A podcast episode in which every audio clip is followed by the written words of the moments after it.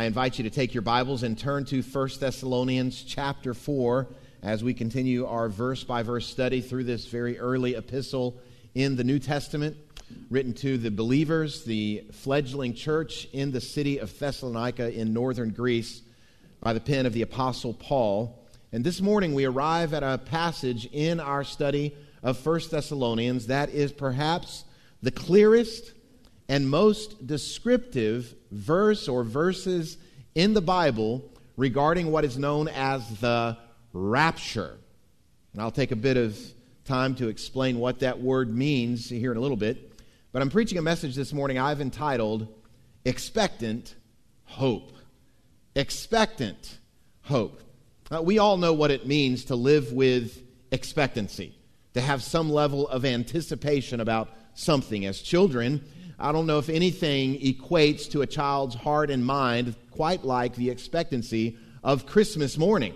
When we see those brightly decorated presents underneath the, the bright lit tree, there is for children this anticipation and expectancy about opening those gifts on Christmas morning. Of course, uh, go, growing up and going to school, as we neared the end of a school year, I can remember fondly looking forward to the last day of school and how that would be over, right? And then, of course, as we go through school, we anticipate and we looked with longing expectation to graduation when we'll be done with school. Then, of course, there's the expectancy of getting married and all that surrounds the heightened expectations of a wedding. You go through life, you have the expectancy of a new job, a new car, a new baby, and, of course, a new guitar. That was a great expectation. There's all kinds of things that we have that we look forward to with this expectancy. But we know with each and every one of them, all of them that have this promise of joy, promise of satisfaction, promise of fulfillment, after a while that promise fades away. Uh, the brightness of those things dim. The Christmas presents become uninteresting to the child very quickly we realize after just a few days, summer break is very boring and very long. And marriage, well, it's hard work. But there is one expectation we have as believers in Jesus. There is one anticipation, one hope that will never fade and will never dim. That's our eternity with the Lord Jesus Christ. It's never going to get boring. Now, there's no doubt that when the Apostle Paul was with these fledgling Christians in the city of Thessalonica, he gave them uh, basics of the Christian faith. He was with them just a short period of time, and I'm certain he talked to them, among other things, about the promise that's contained in Christ's return, that Jesus is coming back. Why? Because this is a fundamental and foundational doctrine of the Christian church. That we know from the very earliest catechisms and creeds of the church, this was included.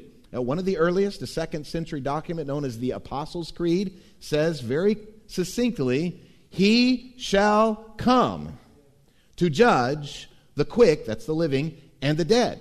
So, this belief in the return of Christ, this trust in the return of Jesus, is a very fundamental doctrine of the faith. But like anything, these Thessalonian Christians, they had some questions. They had some things they didn't understand fully that were involved with the return, the second coming of Christ. Let me ask you do you have any questions about the return of Jesus? Sure. I've been studying the Bible intently for the better part of 40 years. I've still got questions about the return of Christ. And I hope some of those questions we have together will be answered in the text we'll be studying today. I'm going to read up front the whole paragraph, verses 13 through 18, so that we can have the context, but we'll be focusing in particularly on verses 16 through 18 today. Look in your Bibles at verse 13 of 1 Thessalonians chapter 4. This is God's word. Hear it. But we do not want you to be uninformed brothers about those who are asleep, that you may not grieve as others do who have no hope. For since we believe that Jesus died and rose again, even so, through Jesus, God will bring with him those who have fallen asleep. For this we declare to you by a word from the Lord, that we who are alive and who are left until the coming of the Lord will not precede those who have fallen asleep. For the Lord himself will descend from heaven with a cry of command, with the voice of the archangel, and with the sound of the trumpet of God. And the dead in Christ will rise first. Then we who are alive, who are left, will be caught up together with them in the clouds to meet the Lord in the air. And so we will always be with the Lord. Therefore, encourage one another with these words. And I pray this will be encouraging to us today. Now, as we come back to this passage, this is a passage, as I've stated before, that is perhaps the most descriptive and most succinct in all the Bible regarding these things, regarding the return of Christ, regarding the, the coming of Jesus, regarding the rapture of those who are alive. And as such, I gave this to you last week. This is an interpretive principle for us as we look at this passage. Look at this next slide. We need to keep the plain things the main things. Keep the plain things the main things. Let's not get bogged down in the minutiae and details which are not clear from the text, but those things which are straightforward, those things which are obvious, they are meant for our encouragement. They're meant to engender faith and hope in us uh, as we have an expectant hope for these things to take place. And from the passage that we've just read, I want to point out five things in particular that give for us expectant hope. Here's the first one. It's really a review from last week The Return of the King. That was the title of my sermon last week, The Return of the King. If you missed it, the audio and the video is available on our website. You can go check it out. There will be a return of the King. I just want to review this reality for a moment that Christ is coming back. And when the king returns, he's coming to establish forever and always his rule and reign on earth as it is in heaven. He's setting up his kingdom completely and finally. And one of the things we looked at last week is in this passage and in parallel passages, the return of Jesus is coming with a dramatic clarity. It's coming with a dramatic clarity. He's not coming to these clandestine organizations meeting in some secret society in secret rooms. He's not coming just to the wilderness out in the middle of nowhere where nobody's going to know about it. It's going to be obvious, it's going to be public, it's going to be clear Christ has come back. And there are going to be associated with his return these dramatic sights and dramatic sounds. Now, last week we considered these truths, and I just want to again review them for a moment. When Christ comes back, it will be visible. There will be visible things. The Lord himself will descend from heaven. In fact, in the book of Revelation, we know the book of Revelation. If you've read it before, it's not Revelations, by the way, it's Revelation. If you've read the book of Revelation, you know it's somewhat cryptic, enigmatic, and, and mysterious as it presents metaphorically many of these ideas and concepts. But at the very beginning, it's not enigmatic at all. It's not cryptic. In fact, notice what the Apostle John says about the coming of Christ in chapter 1, verse 7. He says, Behold, he is coming with the clouds, and every eye will see him, even those who pierced him. And all tribes of the earth will wail on account of him. Even so, amen. When Christ comes, it will be visible. And I want you to think about particularly the context of the book of Revelation as the Apostle John wrote it near the end of his life. He was exiled as a combatant, if you will, of the Roman Empire to the Isle of Patmos, there on a penal colony. And he's writing to beleaguered and weary Christians who have been under hostile oppression and severe persecution. And he's writing these things to engender in them expectant hope. Friends, things are not always going to be this way. It's not always going to be like this. As they are viciously oppressed by the opposers of the gospel, he says, listen, we can be more than conquerors. We can be confident. We can be encouraged. Why? Because Jesus is coming again. But in the focal text, not only are there sights, but there's also sounds. And Paul mentions to the Thessalonians particular sounds associated with the return of the king. There will be the cry of command, there will be the voice of the archangel, and there will be the trumpet of God. It's going to be spectacular and it's going to be unmistakable as these deafening sounds reverberate across the planet. You may have noticed, as I have, that in our particular community there's been an issue recently with some of our neighbors who have been setting off fireworks at night on weeknights as people are trying to sleep and get a night's sleep. And so the cops have been called and 911's been called because people are getting awakened in the middle of the night before going to work the next day. I believe on that day, 911 operators are going to be overwhelmed. Fireworks may awaken the sleeping on a work night. These sounds will awaken the dead.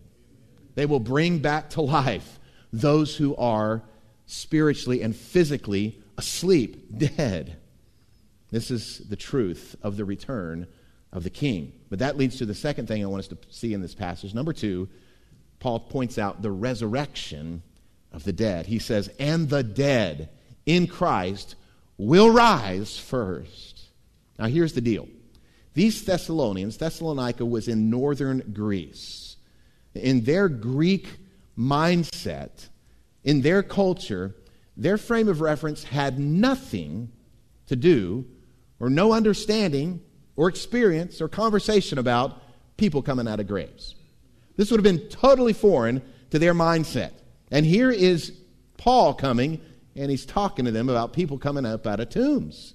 In fact, if I've told you before, Acts 17, which is the history book of the New Testament, the book of Acts, Acts 17 records the actual event when Paul, on his missionary journey, comes into the city of Thessalonica and, it, and establishes this church. When he leaves Thessalonica, he goes down to southern Greece to the city of Athens, Greece. And there he is on what's called Mars Hill, where all of the intellectual elite and all the philosophers would come together and they would debate and discuss philosophy. And there's Paul, and he begins to speak to them. And he begins to talk to them about the resurrection from the dead. And you remember what they said to him? They didn't say, Oh, the resurrection of the dead. That sounds pretty plausible. No, here's what they said Who is this babbler? in other words, you're an idiot, Paul. Who in the world has any thought of people coming up out of graves. So, so the Greek mindset really saw the afterlife as very shadowy, as vague, as if there is an afterlife, if you exist from this life. Well, they referred to it as, quote, shades of the netherworld. This is what they saw as being after this life. And Paul comes along and he says it's understandable that these new believers in Greece and Thessalonica are wrestling with the implications of the return of Christ. What are you talking about? Because these concepts are totally outside their former background and their frame of reference. Now, remember, I mentioned last week that when Paul said in verse 15, This we declare to you as a word from the Lord, I believe this word from the Lord is literally what Jesus had to say. So, did Jesus have anything to say about people coming up out of tombs? Did Jesus say anything in his teaching on the planet about graves opening up? Well, as a matter of fact, he did. In fact, he did in, in John chapter 5. Notice John 5 25. Jesus speaking says, Truly, truly, in other words, you can go to the bank with it. I say to you, an hour is coming and is now here when the dead will hear the voice of the Son of God, and those who hear will live. Now, you may be thinking, well, surely he's speaking metaphorically here. He's talking about the spiritually dead will hear the Son of God, call them, and they'll come from spiritual death to spiritual life. No, he explains. Look at verse 28. He says, Do not marvel at this, for an hour is coming when all who are in tombs will hear his voice and come out. Those who have done good to the resurrection of life, and those who have done evil to the resurrection of judgment. Jesus is coming with the cry of command, with the voice of the archangel, and with the trumpet of God. And the dead will hear his voice and come out of those tombs.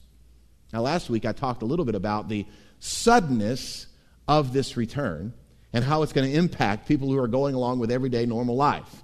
And I mentioned last week how I've thought often, I've performed tons of weddings how a wedding is a metaphor for the return of Christ and the groom's coming to meet the bride. And what if, a, if Christ returned right there before the bride even got to the altar?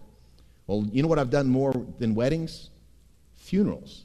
There's been many times I've been doing a funeral as I'm preaching on the blessed hope of the resurrection from the dead when I've thought, as I'm driving my vehicle behind the hearse going to the cemetery, what if it were right now? Would that be amazing?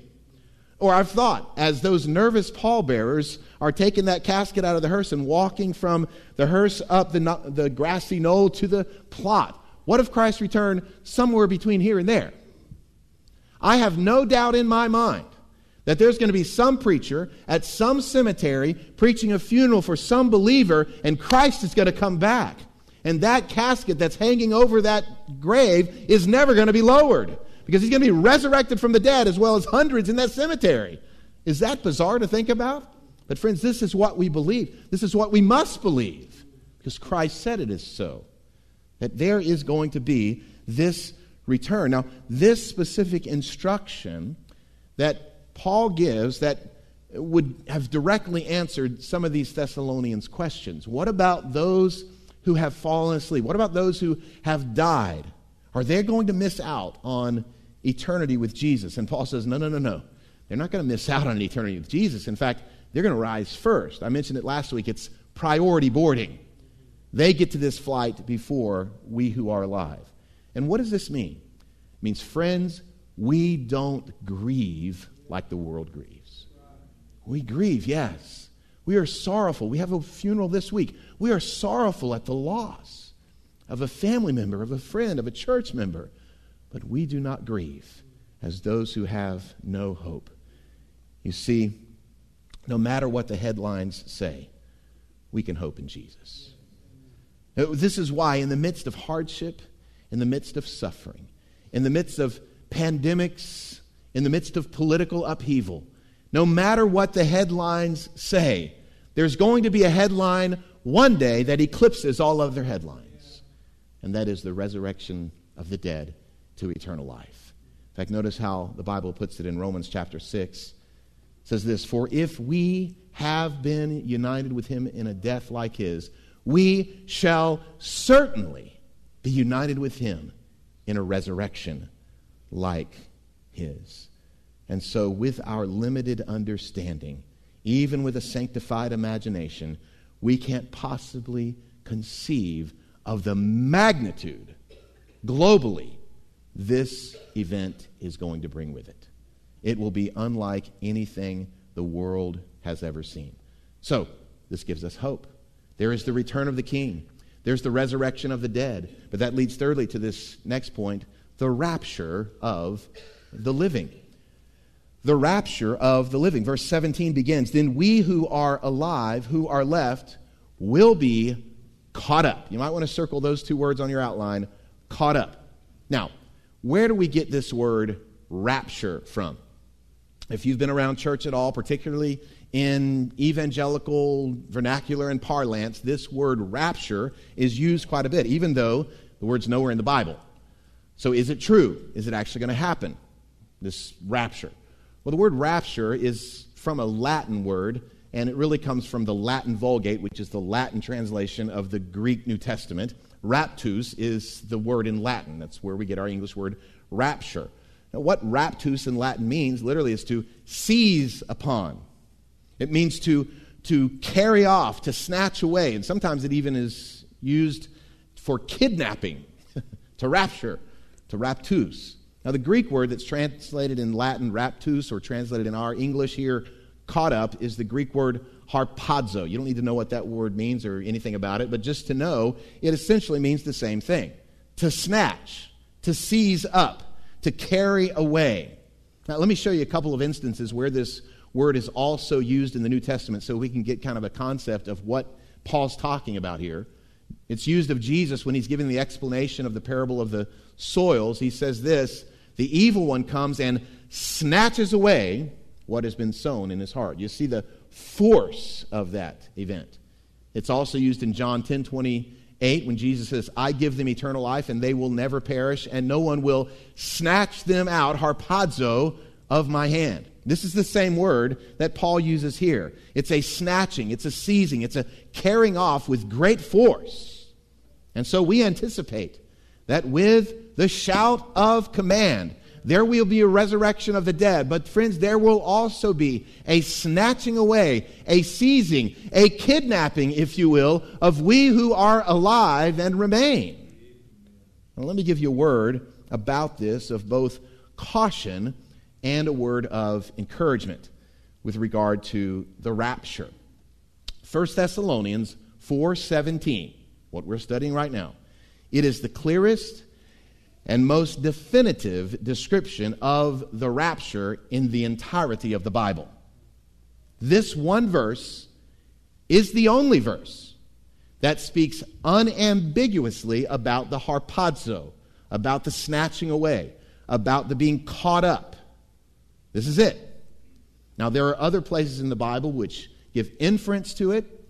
There are other places in the Bible that seem to be alluding to it, but not another verse that is so clear and so succinct and unambiguously says we're going to be snatched up if we're alive when Christ returns.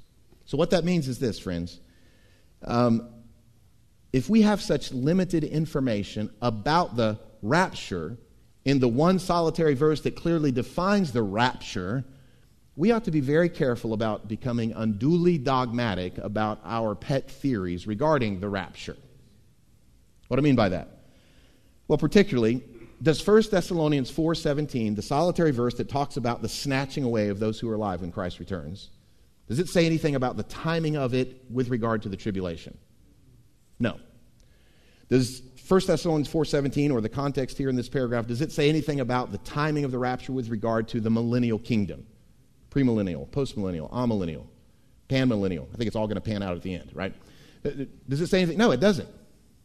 So again, we should not become unduly dogmatic about those things because they can't be conclusively drawn from it. Now, we can have our inferences. I've got my opinions. We can develop our theories. We can put together our charts and our graphs and our timelines, but they can't be established conclusively from this verse alone.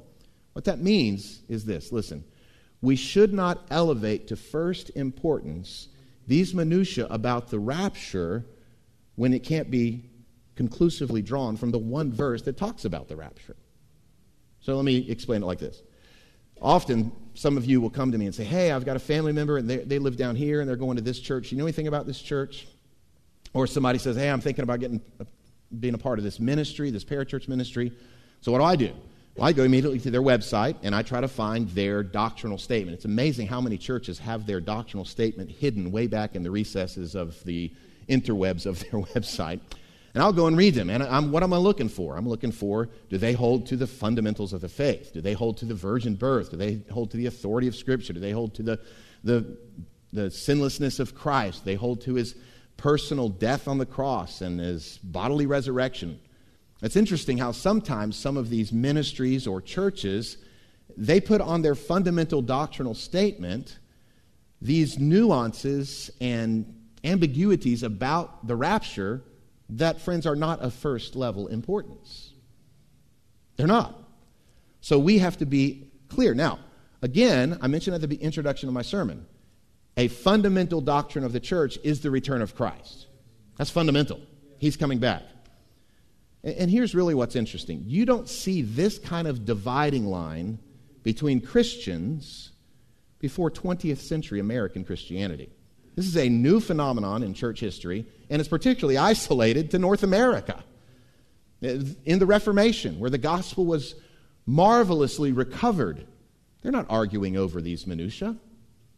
When the Baptists began to be formed in England and even in North America, they're not arguing over these minutiae. You can't find these details in their original doctrinal statements.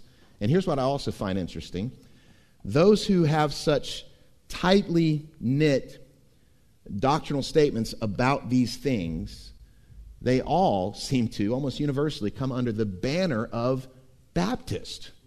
So I can poke at them because I'm a Baptist, right? It's, it's bizarre. In fact, I, I want to show you this familiar phrase out of, came out of the Reformation. I think it applies here. In the essentials, unity. In the non essentials, liberty. In all things, charity. These minutiae are not to be dividing lines of fellowship between Christians. Yes, we have our opinions, but is Christ returning? Yes. Is he going to resurrect the dead? Yes. Will he snatch away, seize those who are alive and remain? Yes, and in these truths, all Christians can heartily rejoice. This is our expectant hope. So we see at the return of the king, there will be a resurrection of the dead. At the return of the king, there will be a rapture of the living. Here's the next thing at the return of the king, there will be a reunion in the air. Hallelujah. 17 con- continues then we who are alive, who are left, will be caught up, harpazo, snatched together with them in the clouds to meet the Lord in the air, and so we will always be with the Lord. We'll always be with the Lord. What a comforting and powerful truth that after this moment, we will be in the personal, literal presence of Jesus forever. That's the reunion in the air. Now, if you read this, you may have asked the question, as I did, what is the third person personal pronoun them? Who's that referring to? We shall be caught up together with them in the clouds. Well, I have no doubt it includes Jesus. Obviously, he's the one coming in the clouds. But it also includes these believers whose souls have been united with their resurrected bodies at the resurrection. So, this is the reunion in the clouds. Now, I think at this point it would be helpful to interject a, a, bit of theology right here. I pulled out my big volume, Grudem's Systematic Theology, this week to do a little reading and brush up on this area.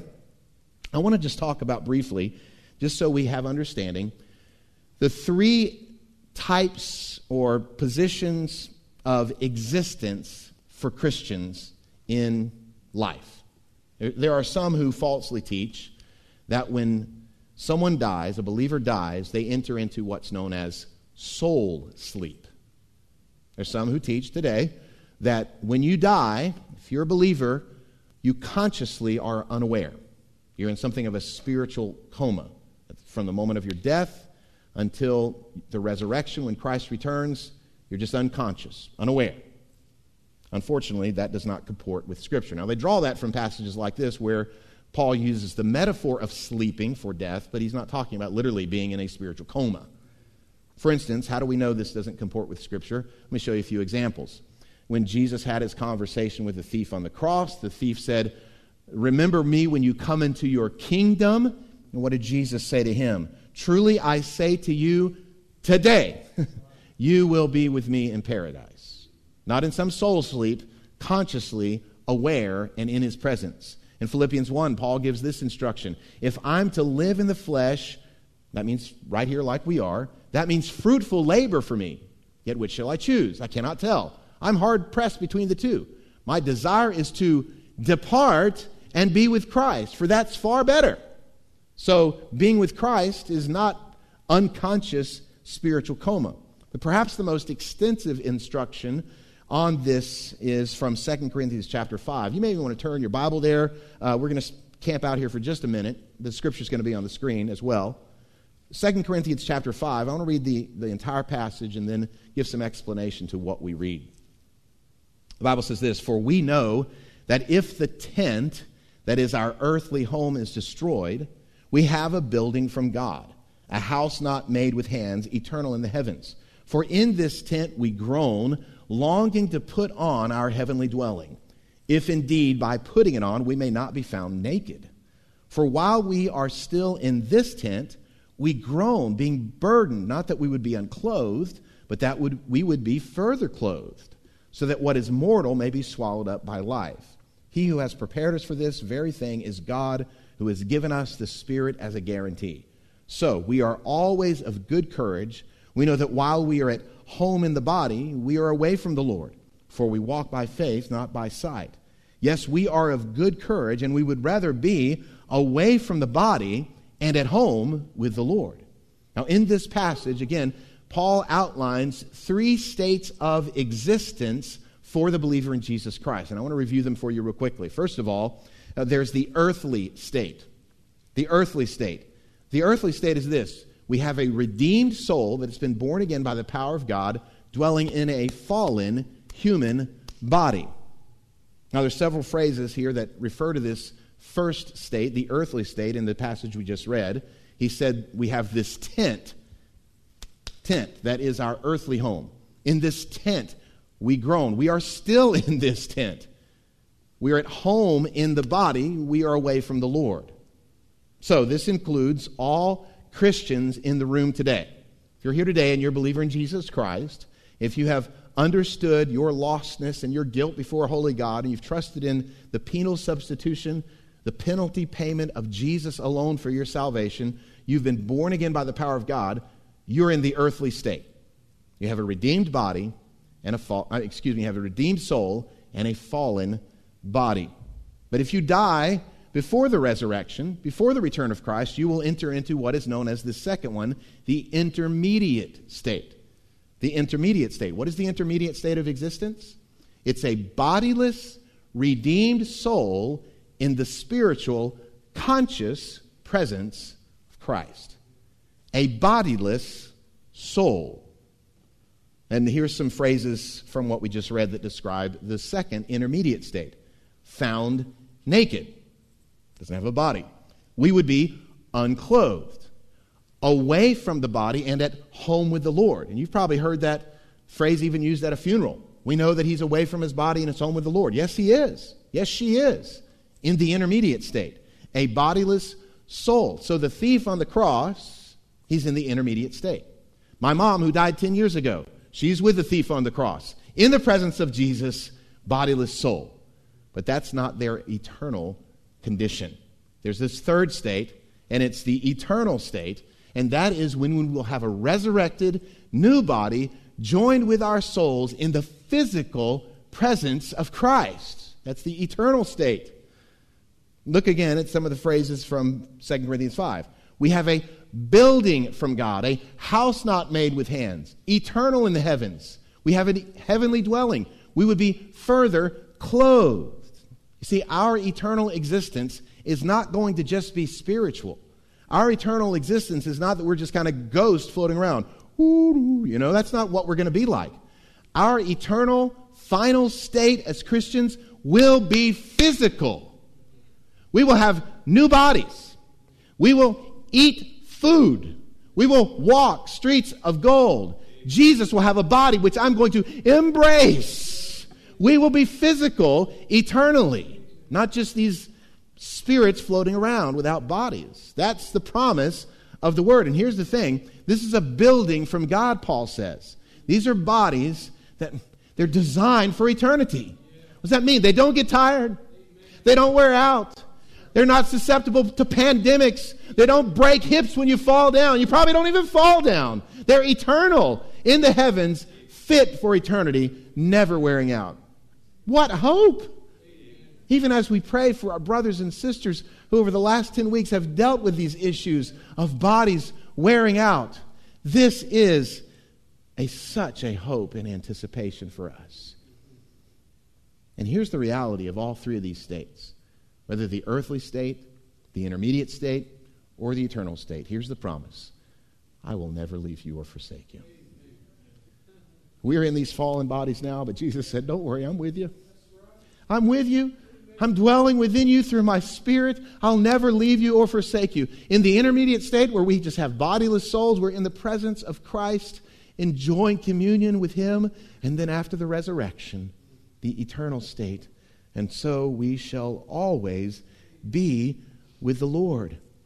And this reunion that happens in the clouds for those who have been in their in intermediate state, whether for two days, two minutes, or two millennia, they will now have their resurrection, eternal bodies. And you may say, well, okay, so the dead get their new bodies when they're resurrected. When do the living, if the rapture, if I'm alive and the rapture happens of me, what about me? When do I get my new body? Well, right then. We looked at this passage last week, but it bears repeating. 1 Corinthians chapter 15 says, Behold, I tell you a mystery. So we don't know all the things about it but it is a mystery. But he, we do know this we shall not all sleep, but we shall all, all be changed in a moment, in the twinkling of an eye, at the last trumpet. For the trumpet will sound, and the dead will be raised imperishable, and we shall be changed. For this perishable body must put on the imperishable, and this mortal body must put on immortality. Every believer in Jesus Christ, whether buried and dead, whether decomposing in the ground, or whether living when Christ returns, they will get a new body. They will shed this temporary earth suit for a body that is equipped and fit forever. Now, the most important thing about this, about this reunion, is the end of verse 17. And so we will always be with the Lord. Let me ask you a question. would you be longing for heaven? With all the things we're looking forward to in heaven a new body, or uh, no illness, no sickness, longing to be re- reunited with loved ones. Is heaven heaven for you if Jesus is not there? If it is, we got a problem. Heaven, with all of its glories, with all of its beauty, with the reunion of loved ones who have passed on, heaven is only heaven because Jesus is there. That's what we long for. That's what we look toward. We will always be with the Lord. But what about now? How are we to live in light of these unimaginable truths? That leads to the fifth and final thing that I want to conclude with the responsibility for today. Verse, the paragraph concludes, verse 18 Therefore, encourage one another with these words. These words are words of encouragement. When someone is downhearted, tell them that Jesus is coming back. When someone's had a difficult day, remind them Christ is returning and all will be made new. When you're watching the news or reading the headlines and you're bemoaning our government, tell yourself Christ will establish himself as king of the earth once and for all. Encourage one another with these truths. These truths give meaning to our existence. These truths give confidence for our faith. And these truths, listen, give us purpose for living.